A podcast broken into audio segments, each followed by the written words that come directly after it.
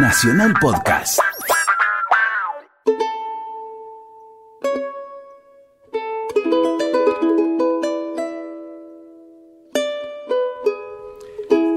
¿Qué tal? Buen día, qué gusto encontrarnos aquí en Argentinos por Radio Nacional, la radio de todos, en esta suerte de recorrido que hacemos por las provincias argentinas a partir de sus hombres, de sus mujeres y de todos los hechos que hacen a la cultura de nuestro país. Y hoy nos vamos a dar una vuelta por el sur argentino, por la Patagonia, por ese enorme territorio. Pensemos que la región patagónica, te acordarás cuando yo ya peino algunas canas e íbamos a la escuela, te dividían en ocho regiones el país y la Patagonia era sin duda la más extensa, cerca de un millón de kilómetros cuadrados. Hoy vamos a ir a la parte central de la Patagonia, nos vamos a dedicar a la provincia del Chubut, una de las provincias que tiene nombre eh, de que ya le daban los pueblos originarios, el Chupat, así se llamaba el río, que constituye uno de los ejes, una provincia que sus fronteras son de carácter geográfico en el caso del Océano Atlántico y de la Cordillera de los Andes, y con Río Negro y con Santa Cruz es, es convencional, la línea del paralelo 42 y la línea del paralelo 46. Pensemos que es una de las grandes provincias argentinas en cuanto a su tamaño y tiene algunas características que verdaderamente la hacen única. Eh, una tierra espléndida en cuanto a sus paisajes, tiene rincones verdaderamente de una belleza inconmensurable, a la vez que exige del hombre un gran trabajo para vivir. No es una tierra fértil en el sentido que aquellos que nos hemos criado aquí en Buenos Aires y en las Pampas estamos acostumbrados y que sin embargo es una demostración del carácter argentino todo lo que allí ocurrió. Pensemos que allá por 1779 se instaló en la península Valdés el Fortín de San José, una de las primeras fundaciones en la Patagonia hecha por los españoles, ahí cerquita de la isla de los pájaros, hoy, hoy es Monumento Histórico Nacional, una instalación de carácter militar y poblacional que duró muy pocos años. Luego vamos a tener eh, algunas expediciones hechas por algunos viejos jesuitas, por algunos eh, religiosos que desde Chile entraron al continente y allí llegaron a el centro de Santa Cruz, al centro del Chubut y al centro de Río Negro. Eh, quizá lo más importante y más característico del Chubut es que allá por 1865, galeses que habían sufrido siglos de persecución por parte de los ingleses en su tierra y buscaban un lugar donde afincarse, llegaron a la desembocadura del río Chubut, llegaron a lo que es hoy definido geográficamente, políticamente y económicamente como el valle inferior del río Chubut y se instalaron allí, generando una colonia galesa que es un orgullo para la Argentina, se ha cumplido el año pasado, ya no el año pasado, el anterior, en el 2015, 150 años de la llegada de los primeros colonos galeses allí, luego hubo un par de oleadas más, y esta gente eh, hizo de todo ese territorio eh, una suerte de Gales del Sur, ¿eh? y en ese sentido es importante destacar que han sido tan profundamente conservadores de su cultura que hoy se habla más galés en la Patagonia Argentina que en el propio Gales. Para eso vamos a charlar con un amigo que tenemos por allí, un genio musical y además un galés. Alguna vez le escuché decir una frase que si él se iba a vivir a Gales, dejaba de ser galés, porque la única forma que tenía de ser galés es viviendo ahí en Gaiman. Eh, ese valle inferior del río Chubut, donde la capital, por decisión de los propios galeses, lleva el nombre del ministro del Interior, que fue quien eh, promovió esa inmigración, Guillermo Rawson, durante la presidencia de Bartolomé Mitre, estamos hablando, y después Treleu, el pueblo de Luis, eh, Puerto Madryn, con esa grafía especial con la Y muy presente en el, idioma galés, y ya más eh, adelante en el tiempo, Gaiman, Dolabon, 28 de julio en conmemoración de, aquel, de aquella llegada de los galeses, y galeses que se fueron a la colonia 16 de octubre, así llamada la zona que hoy es Esquel, Trevelin, el pueblo del molino, por ahí hay una colección eh, arquitectónica fenomenal que quiero recomendarte porque en toda esa zona se construyeron las capillas galesas que constituyen un patrimonio único en el mundo que tenemos los argentinos. Yo espero que en algún momento lo reconozcamos como patrimonio nacional en todo su conjunto, pero tenemos en Rawson una capilla galesa, en Puerto Madryn otra, una en las afueras de Treleu, Moría, otra en, la, en, el, en el centro, Tabernacle, y así Treorqui, Pueblo del Perro, eh, y todas las eh, capillas en la zona, que después iremos hablando un poquito más de cómo se fue armando por decisión del Estado, una maravilla que fue la separación en chacras de un kilómetro por un kilómetro, separadas por caminos y que hoy todavía siguen eh, siendo un orgullo para la Argentina. Quiero contarte algo que es increíble. La primera exportación de trigo que hizo la Argentina en su historia la hizo por Puerto Madryn del trigo producido por las chacras de los galeses, algo que se produjo en 1877, el sistema de canales. Bueno, es una maravilla, no te podés perder una visita a esa zona de la Argentina que es verdaderamente un orgullo nacional.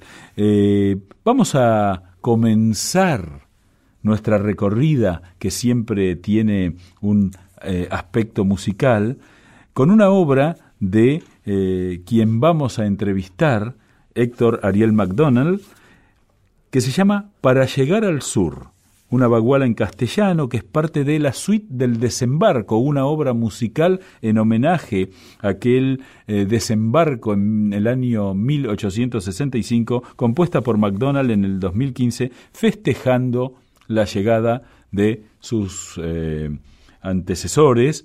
Así que eh, te dejo con la música y después vamos a charlar con el amigo Héctor Ariel McDonald.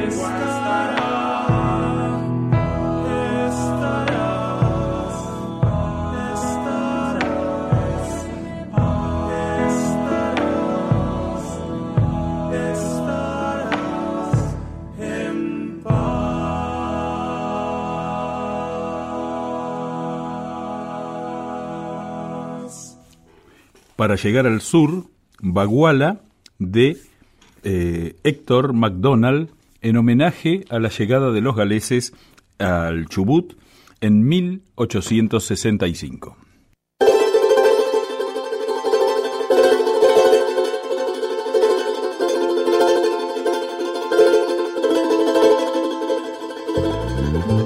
Bueno, y para hablar del Chubut, qué mejor que hacerlo con alguien que a mí me hizo sentir cuando lo conocí, recuerdo una tarde, era una tardecita, me acerqué a su estudio musical allí en la barda del río Chubut, en Gaiman. Gaiman es uno de los más preciosos paisajes urbanos que tiene la Argentina, es una joyita, realmente vale la pena. Y eh, tocando un timbre me encontré con Héctor McDonald, que ahora nos está escuchando y desde Gaiman vamos a charlar un rato largo. ¿Qué tal Héctor? ¿Cómo estás? Qué alegría hablar contigo. ¿Qué tal Eduardo? Nuevamente, un, placer, un gusto. Bueno, bueno, eh, vos sabés que eh, para mí eh, lo que fue la epopeya de los galeses, y sigue siendo la epopeya de los galeses allí en el Chubut, tanto sobre el Atlántico como en la cordillera, forma parte de las mejores características de la Argentina, ¿no?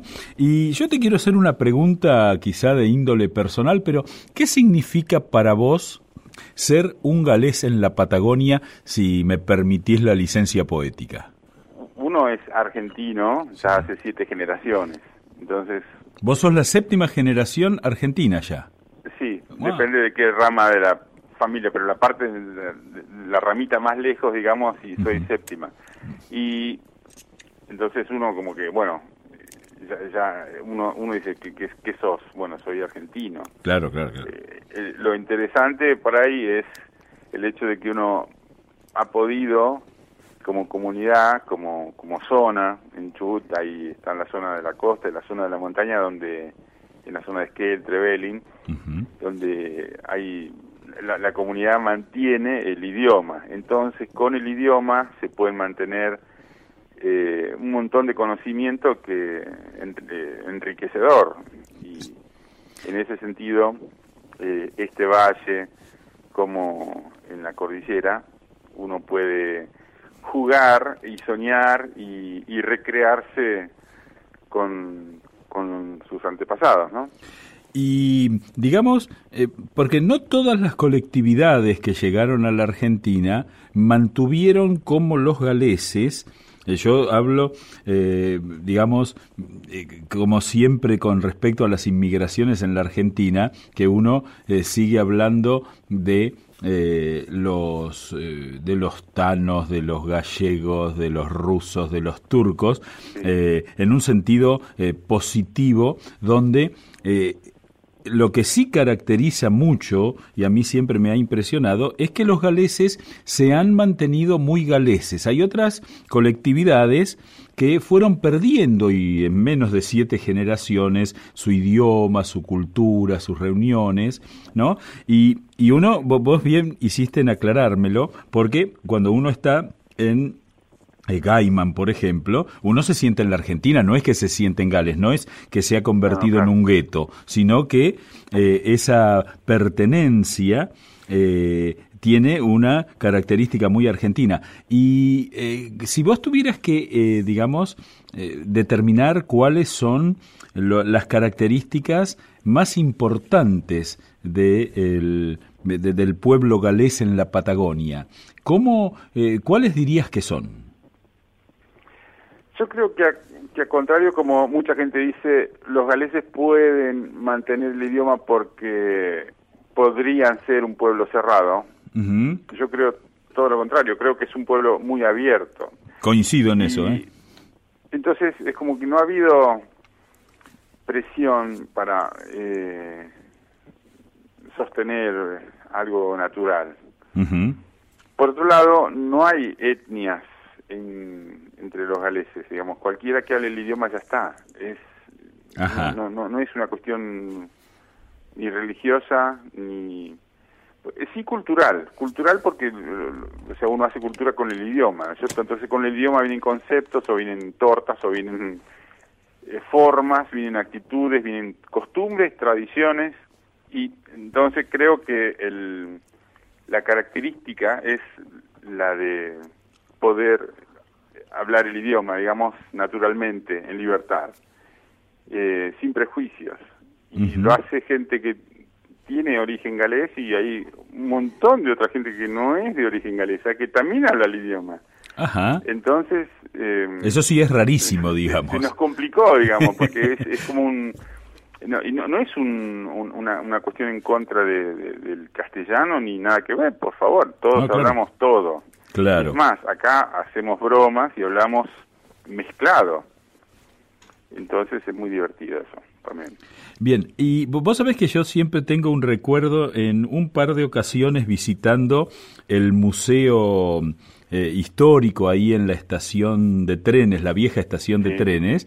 Tuve el gusto y el placer de conocer a Taiga Roberts que durante que yo recuerdo la última vez tenía algo así como 92 años y en un momento dado charlando yo le hacía un elogio de la cultura galesa y ella me hizo una observación eh, que me pareció de una enorme honestidad porque siendo ella de alguna manera como la representante de eh, mantener la historia de los galeses, me dice, no, pero mire que pudimos hacer los galeses aquí lo que hicimos gracias a que el Estado argentino nos ordenó y me mostró el, plano, cómo se dividieron las chacras y digamos, eso me, impactó porque muchas veces caemos aquí en la Argentina en una visión chauvinista, ¿no? De, de que todo lo debemos a lo que somos y en realidad no le debemos nada a nadie y siempre yo tuve la sensación en el Chubut de una eh, postura muy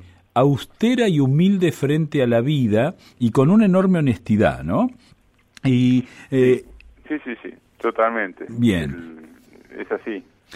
Y quiero preguntarte ya por, por lo que tiene que ver contigo, porque eh, yo tuve el gusto un día metiéndome en la capillita en la capillita vieja, ahí en Gaiman, ¿eh? digámosle a la gente que las capillas galesas tienen una peculiaridad que son generalmente construcciones ladrilleras de techo a dos aguas, muy sencillas, pero muy eh, cuidadas, están todas prácticamente conservadas como si hubieran sido inauguradas hace poquito, y entré y me encontré un coro que estaba cantando en galés y me pareció algo impresionante. Así que yo quisiera que vos me cuentes cómo fue que vos entraste en la música y que nos expliques un poco cuál es la característica de esa música galesa. Uh, bueno, es, para mí también, bueno, fue algo muy natural la música porque mi, en mi familia, mis padres y mis abuelos todos hacían música. Eh, no como ahora uno dice músico profesional, ¿no? Eso no, no. Eh, todas las familias hacían música, entonces, eh, y en mi familia absolutamente todos. Entonces, y mi mamá eh, ha sido maestra de música, se ha, dedicado a trabajar, a enseñar música y yo nunca me lo planteé, pero bueno, uno nació en, un ambiente donde había gente que cantaba y gente que tocaba y, eso era lo que se hacía como costumbre. Quiero, quiero preguntar. Uno aprendió en, familia. Bien. Y luego, ya cuando terminé el secundario, me dediqué a, estudiarla, digamos, ¿sí? a con, digamos, en Buenos Aires primero y bueno, y luego afuera, pero eh, eh, a estudiar composición en primer lugar. Eh, primero fui profesor de música y también después estudié composición y luego otras cuestiones, pero siempre relacionado a, la música porque es algo que como como el idioma de la familia. Qué buena, qué buena esa frase. Eh, que, la música galesa es igual a cualquier música, tiene algunos aires que son muy tristones. Este, Quiero preguntarte eh, concretamente algo que escuché alguna vez para ver si es un mito o una realidad. Porque se, eh, eh, ustedes, digamos, hablo de, digamos, la música galesa, manejan mucho los coros de distintas voces, ¿no es cierto? Eh, y que eso tiene que ver con que en, los en las épocas históricas en que los ingleses entraron en Gales, una de las formas de dominación cultural tenía que ver con no poder hablar el idioma, no poder practicar la religión, y entonces inventaron estos, eh, inventaron, crearon estos coros polifónicos como una forma de reemplazar los instrumentos que no podían usar. ¿Es correcto? Ah, es eh, correcto, sí. Sí, sí, sí. Bueno, y acá también, cuando eh, los, los inmigrantes llegaron acá, eh, uno quería, o sea, todos querían tener esa, esta, esta, recrear estas melodías con, con sustento armónico. ¿Y cómo se podía hacer si no había instrumentos? Y bueno, había que cantar, había que hacer las distintas voces. Entonces, eh, los que sabían escribir y los que sabían arreglar música, y obviamente que también había libros que venían con las partituras, eh, era todo vocal. Por eso también se mantuvo la tradición del canto coral, eh, más a nivel de pueblo, o sea, como si fuera un canto social coral, digamos, pero donde intervienen absolutamente gente que, que tiene entrenamiento musical y gente que no tiene entrenamiento musical, pero que todos juntos como sociedad, como pueblo, se puede cantar a cuatro voces, donde se escuchan un soprano, contralto, tenor y bajo, digamos así. Ahora, ustedes lo hacen con una naturalidad, uno aquí en la gran ciudad, aquí en Buenos Aires, uno está acostumbrado a escuchar coros, pero eh, yo quedé deslumbrado por esa tarde, era una tardecita bastante fría, porque era sonaba muy natural, a ver si, eh, si puedo transmitir esta idea, es decir, como algo que era cotidiano, no algo que formaba parte de un eh, entrenamiento, de un ensayo. No hay, es todo amateur, digamos, no, no hay... Sí, sí, pero... No hay educación profunda, no hay universidad, sino no hay eh, instituciones grandes que sostengan esto o que hagan un desarrollo del canto vocal, como en otras partes que sí existen y que hay un desarrollo de eso. Acá lo que es es, es, folclore, el folclore es así. Y lo quiero relacionar por ahí como uno también hace zambas, chacareras este, o tango, y para, si uno se junta en una peña con amigos a cantar una buena chacarera, con varios que toquen, naturalmente uno dice, qué bárbaro, cómo iban las guitarras o el bombo. Bueno, es lo mismo, dice. bueno, pero... Si uno eh, lo, hace cotidianamente, es, bueno, es, es el ejercicio constante lo, lo, que lo que genera eso, ¿no? Bien, eh, eh, es así, pero te quiero decir que suena extraordinario y eh, estamos aquí, le decimos a nuestros oyentes, quienes se han sumado en estos minutos, que estamos hablando con Héctor Ariel McDonald, un gran músico de Gaiman, eh, que eh, ahí en el Chubut, eh, que ahora nos va a ayudar a escuchar, vamos a escuchar una mm, canción navideña cantada por el Coro Nacional de Gales, así que vamos a tener, la, vamos a escuchar galés, y me gustaría que, que la presentes vos, ¿puede ser, Héctor? At Bresev Baban Mair, o lo dije. Ah, perfecto. ¿Cómo? At, Baban Mair. O sea, At es muy parecido como el castellano, o sea, pesebre. Baban es eh, bebito, Mair es María. Entonces, hacia, hacia el pesebre del bebé de María, significa la letra. Y la compuso un. El texto lo hizo un amigo, un amigo de Gales, eh, con el que suelo hacer algunas cuestiones y eso fue una, una canción de una serie de, canciones como navideñas. Y el coro nacional de Gales lo, lo, lo vine cantando desde hace un tiempo y bueno, esta es una grabación que me hice hace también un par de años, una cosa así. Bueno, lo escuchamos y después seguimos charlando.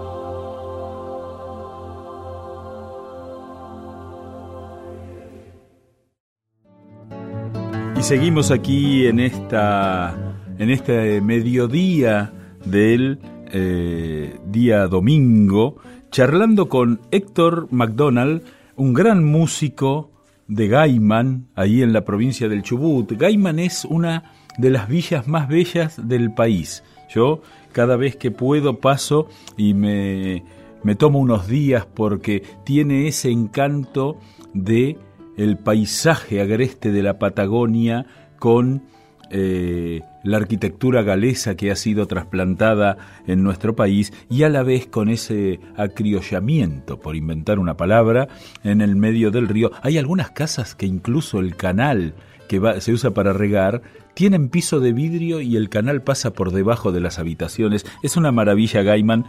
Y bueno, eh, Héctor, eh, qué maravilla poder pensar eh, que, eh, digamos, la Argentina ha logrado esta, esta mezcla natural entre todos, ¿no es cierto? Eh, ¿Qué sentís vos cuando vas a Gales? Porque vas seguido, ¿no?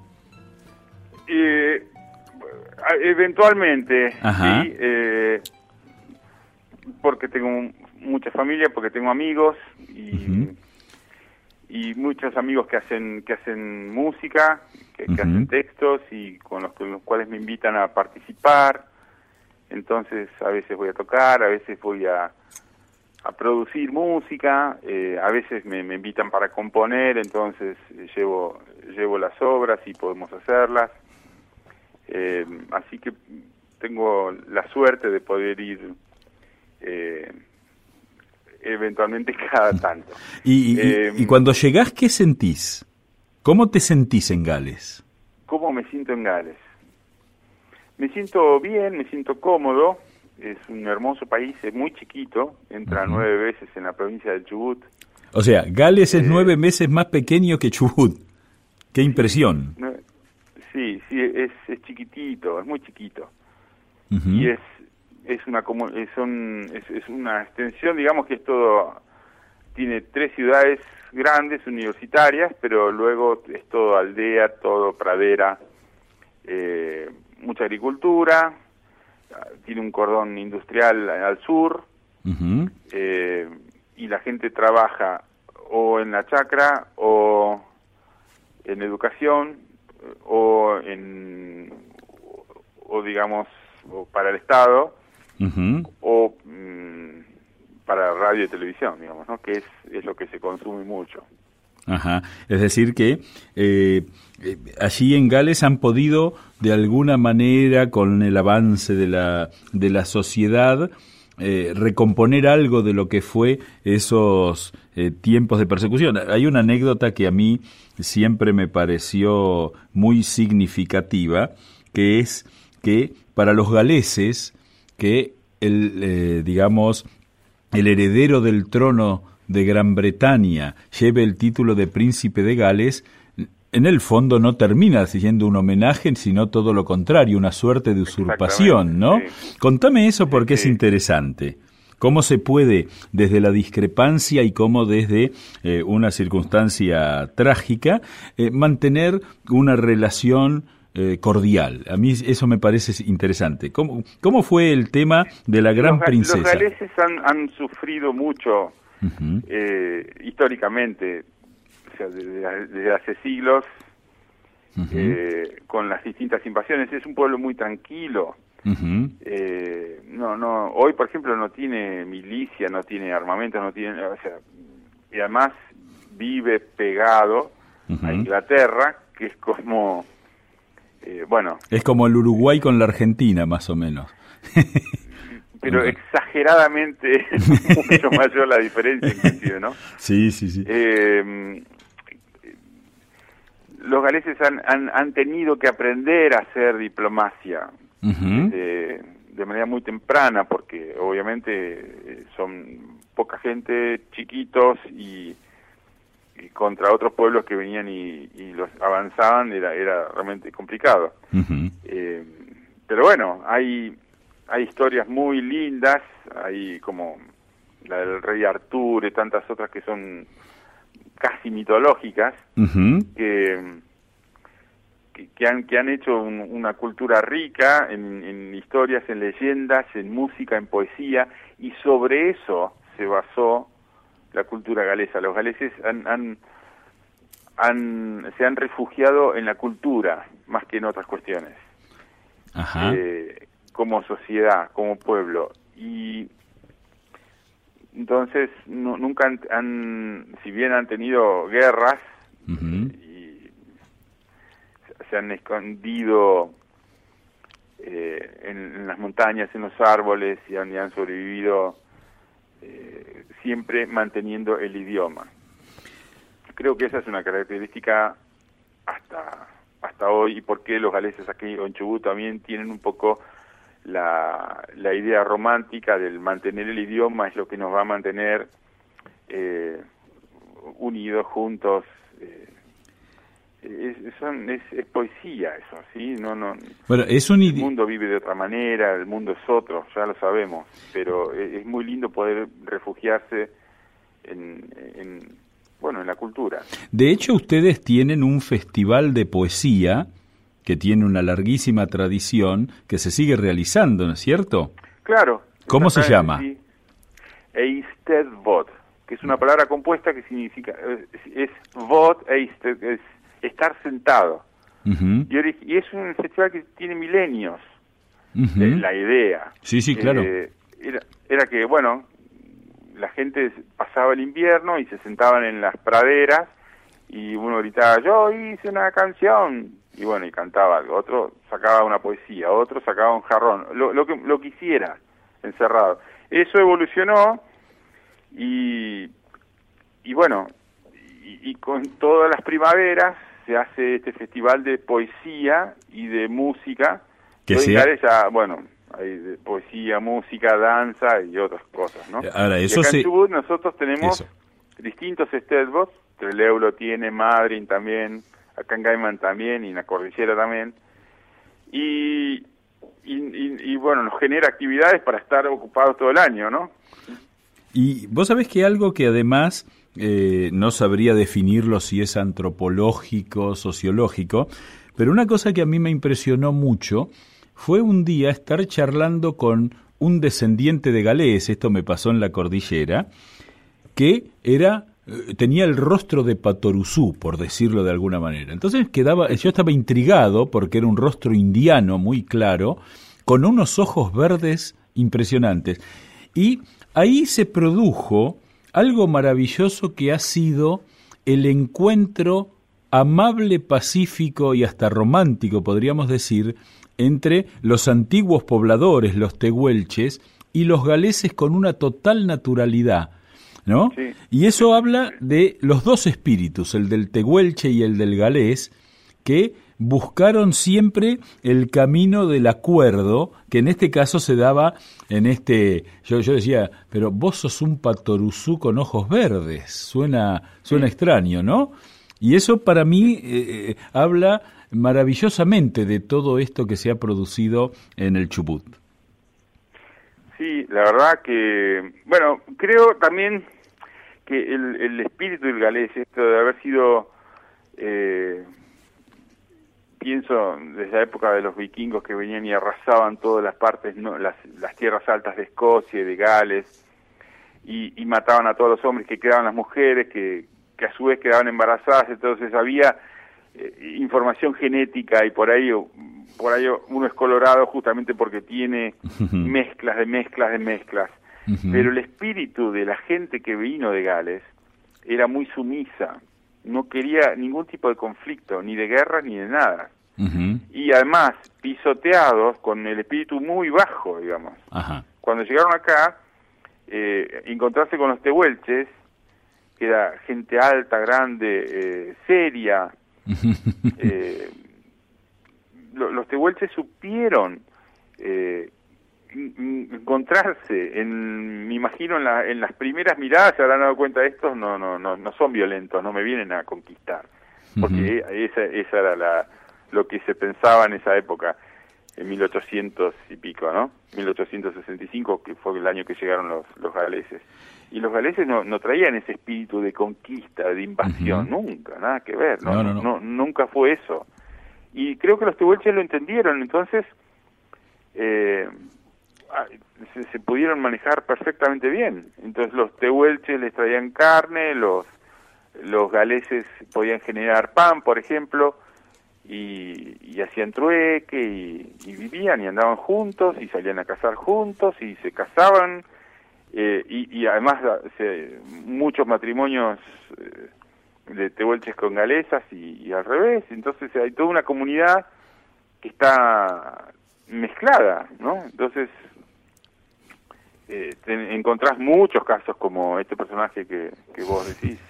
Eh, vos sabés que a mí hay una anécdota y que tiene que ver con este espíritu plácido, yo diría, de los galeses, que es que cuando Julio Argentino Roca, siendo presidente, yendo a la entrevista que iba a tener con el presidente de Chile en Tierra del, en Tierra del Fuego, decide detenerse en Puerto Madryn y eh, tiene una reunión con la comunidad galesa donde un galés tímidamente levantó la mano y le dijo, ¿por qué no nos ponen un gobernador que hable galés. Y Roca inmediatamente, en esa época era territorio nacional, eh, dijo, qué gente sensata, cómo no. Y, digamos, pero eh, es muy interesante la anécdota porque muestra que, a pesar de la incomodidad y el problema que significaba el idioma con, el, con la autoridad nombrada que no hablaba una palabra de galés, eh, no generaron ningún tipo de conflicto, sino que se planteó en un término de negociación. Y eso para mí es un aprendizaje importante que tiene que ver con cómo encarar las cosas, porque le ha permitido a esa gran comunidad del sur argentino mantenerse de una manera eh, casi incólume, ¿no? Eh, me parece sumamente valioso el tema de que se sigan eh, practicando los hechos religiosos en las capillas, que yo espero algún día lograr trabajar para que se las convierta en patrimonio. No hay otro lugar en el mundo que tenga esa, esa, ese camino de las capillas galesas que son bellísimas, ¿no? Mm. Sí, sí, son muy lindas. y, eh, ¿y qué? Todos fueron hechos de manera colectiva. Claro. Y todo fue hecho con el esfuerzo genuino, natural y democrático, en el real sentido de la palabra. Claro. Se levantaba la mano y se opinaba. Bueno, vamos todos, vamos todos. Y hacían. Entonces no hay, no había jefes, digamos, ¿sí? Ah, eso, eso es eh, cierto. Y, eso es un poco el espíritu de Gales en los últimos siglos. Y la gente que vino acá, obviamente que traía eso consigo. Y obviamente que eso también generó las, las buenas relaciones con, con todos los vecinos, digamos, ¿no? Así es. Y contame qué estás haciendo vos. Yo sé que eh, tu relación musical eh, con Gales y con muchos músicos argentinos y, e internacionales es muy importante. Así que quiero que me cuentes qué, qué, estás haciendo ahora y qué es lo que has hecho. A mí me llegaron algunos chismes como que, por ejemplo, vos tocaste con Pedro Aznar, con el Chango Espacio. No, no, A ver. No, no. Eh, a ver, cuénteme, cuénteme. un saludo a Pedro. Sí, sí, claro, claro, claro. Eh, yo estudié música y me puse a tocar música. Estuve un tiempo en Buenos Aires, eh, toqué con, mucha gente ahí, eh, siempre como tecladista y a veces como, como arreglador. Participé de algunas bandas, luego volví aquí. Eh, en, Buenos Aires estudié composición.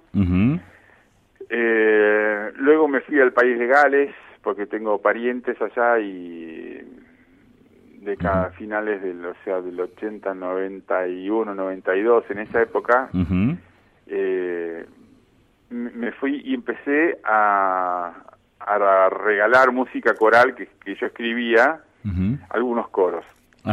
Esos coros gustaron de, de, esas obras y empezaron a cantar. Entonces empecé a generar. En algún momento empecé, alguien me dice, bueno, vendeme. Yo era profesor de música, trabajaba con un sueldo aquí y entonces empecé a, a vender algunas, algunas cosas. Eh, eh, luego empecé a hacer música orquestal, alguien me invitó, me, me entusiasmaron, bueno, tuve la oportunidad de, de empezar a, a, crear música para orquestas sinfónicas, que, que también me, me, atrapa y me gusta mucho el mundo ese.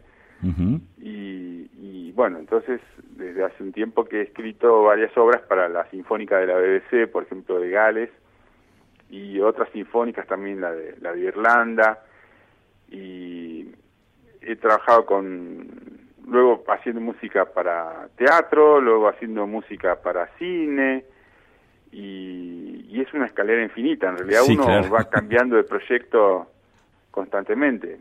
Eh, me encanta hacer música para, para, para cine, por ejemplo, es, algo que, me gusta mucho. Me encanta hacer, eh, acompañar música, poner música a, videos de, algunos proyectos que, que, que, tengan que ver con la naturaleza o, o con el mundo de los animales, que específicamente aquí en Patagonia este, algunos dibujitos animados también, he hecho algo de publicidad también, pero básicamente mi, mi fuerte es la música, la composición de la música coral.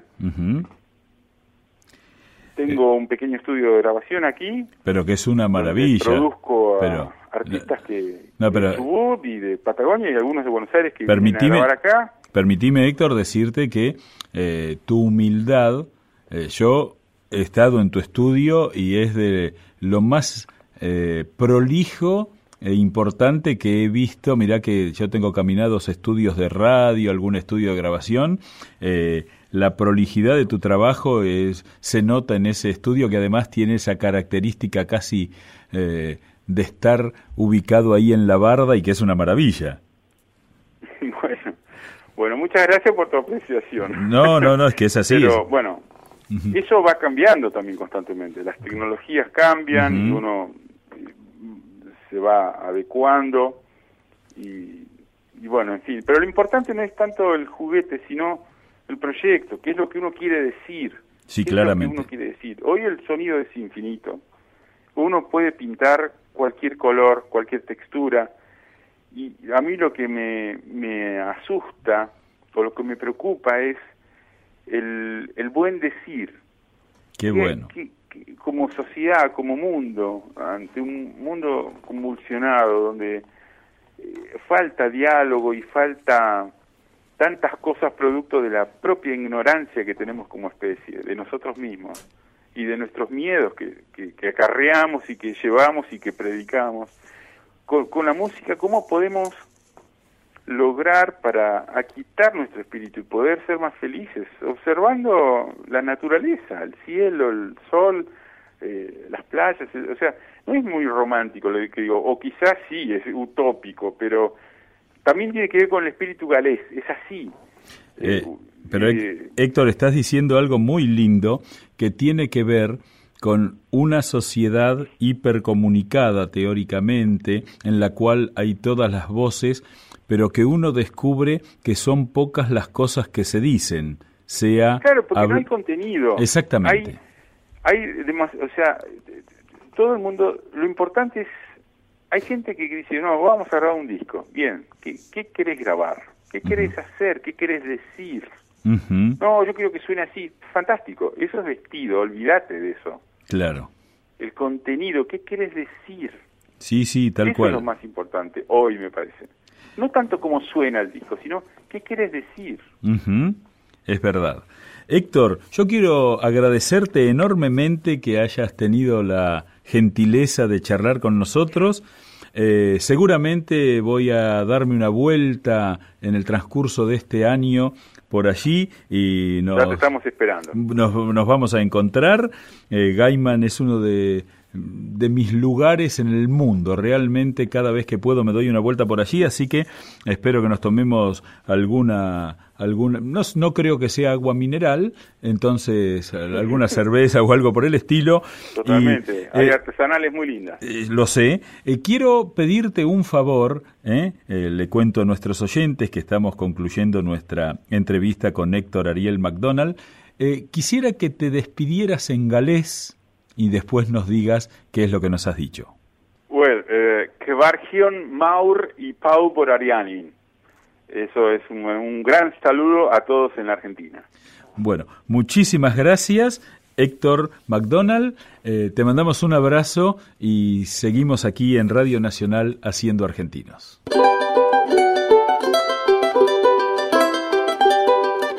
Argentinos, con Eduardo Lázari, por Nacional, la radio de todos.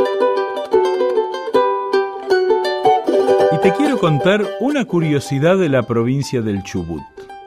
La capital es Rawson. Sin embargo, tenés cuatro ciudades que son más grandes que la capital. Tenés a Comodoro Rivadavia, el gran polo petrolero del país, una ciudad enorme. Tenés a Esquel, tenés Puerto Madryn y tenés a.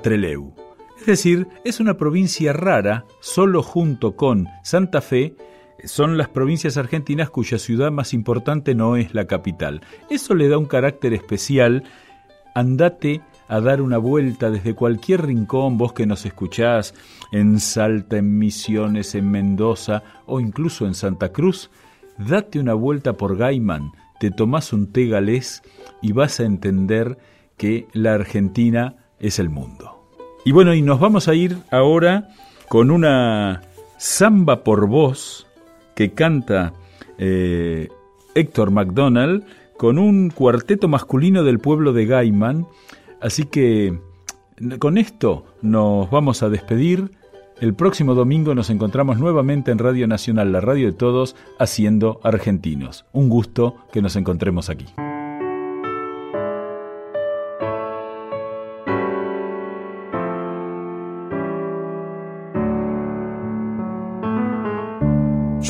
Canto por vos, te canta la samba dice al cantar, no te puedo olvidar, no te puedo olvidar. Y dice al cantar, no te puedo olvidar, no te puedo olvidar. Canto por vos, te canta la samba cantando así, canta para mí, canta para mí. Y cantando así, canta para mí, canta para mí.